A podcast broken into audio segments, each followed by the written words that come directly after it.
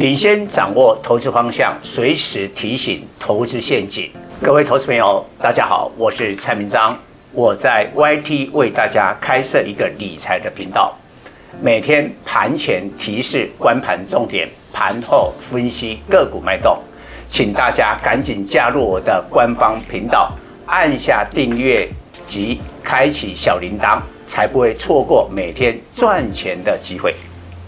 各位粉丝朋友，大家好，我是蔡明章，现在是礼拜四盘后的分析。在瑞士信贷的利空之下，今天台股跌一百六十六点，收在一五二二一，逐步的逼近蔡总很早就提示的一个位置一五一五二，这是去年十二月份的高点。技术分析常常有一个过去的压力。是不是变成现在支撑的转换？因为今年来一路哈，行情涨到了一万五千八百点以上，都没有做过一个像样的整理，这个其实并不健康。所以要利用这一次，包括美国的西谷银行，还有瑞士信贷的风波来测试。但是我们基本上态度是这样，短线。谨慎，但是呢，中期不悲观。那当然，我提醒大家要观察两件事情。其实，在今天台股盘中的交易，已经知道瑞士中央银行会融资五百四十亿美金，这个是蛮大的一个数字啊，给瑞士信贷，要救瑞士信贷。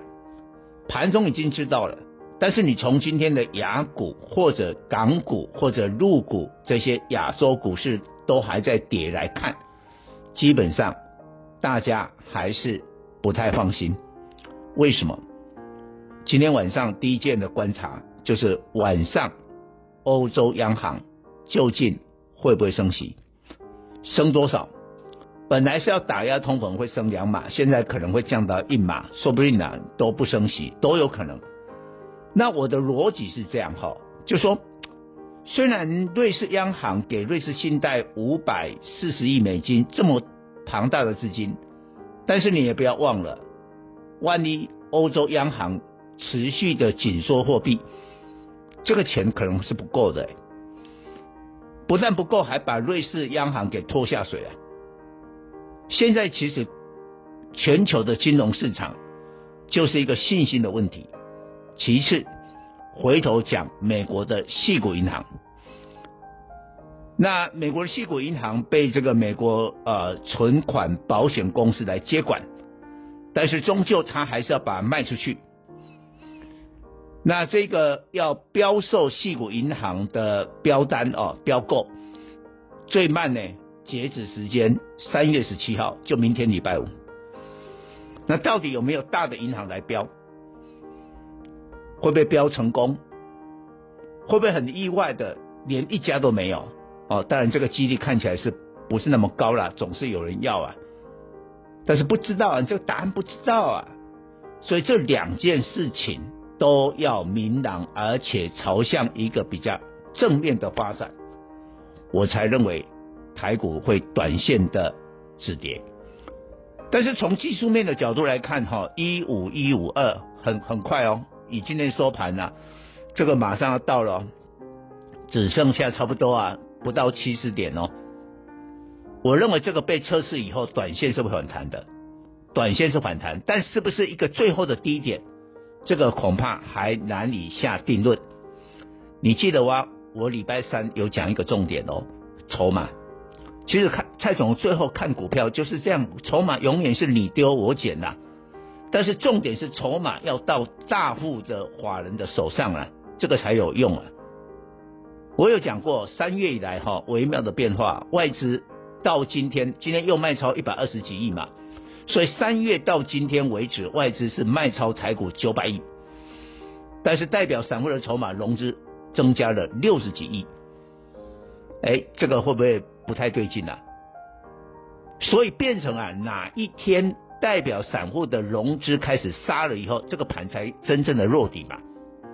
所以你看今天台积电也贴息啊，台积电贴息跌三块五零五，哎，五百零四啊，是台积电今年的最低哎，不不能跌破啊，跌破以后大盘会受影响。大立光当然那个贴息是合理的，因为它那个息啊四十六块太大了。然后今天呢、电子股表现比较好的就是那个什么普瑞 KY、祥硕啦、四星 KY 还涨停，跟 AI 有关的 IC 设计。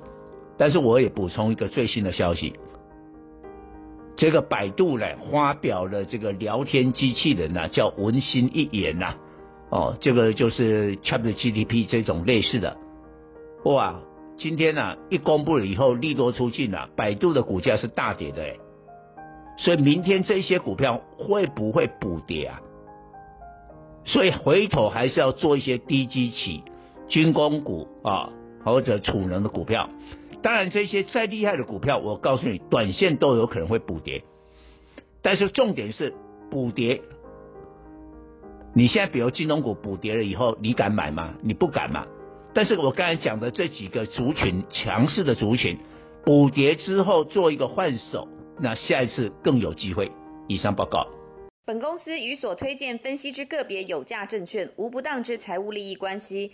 本节目资料仅供参考，投资人应独立判断、审慎评估并自负投资风险。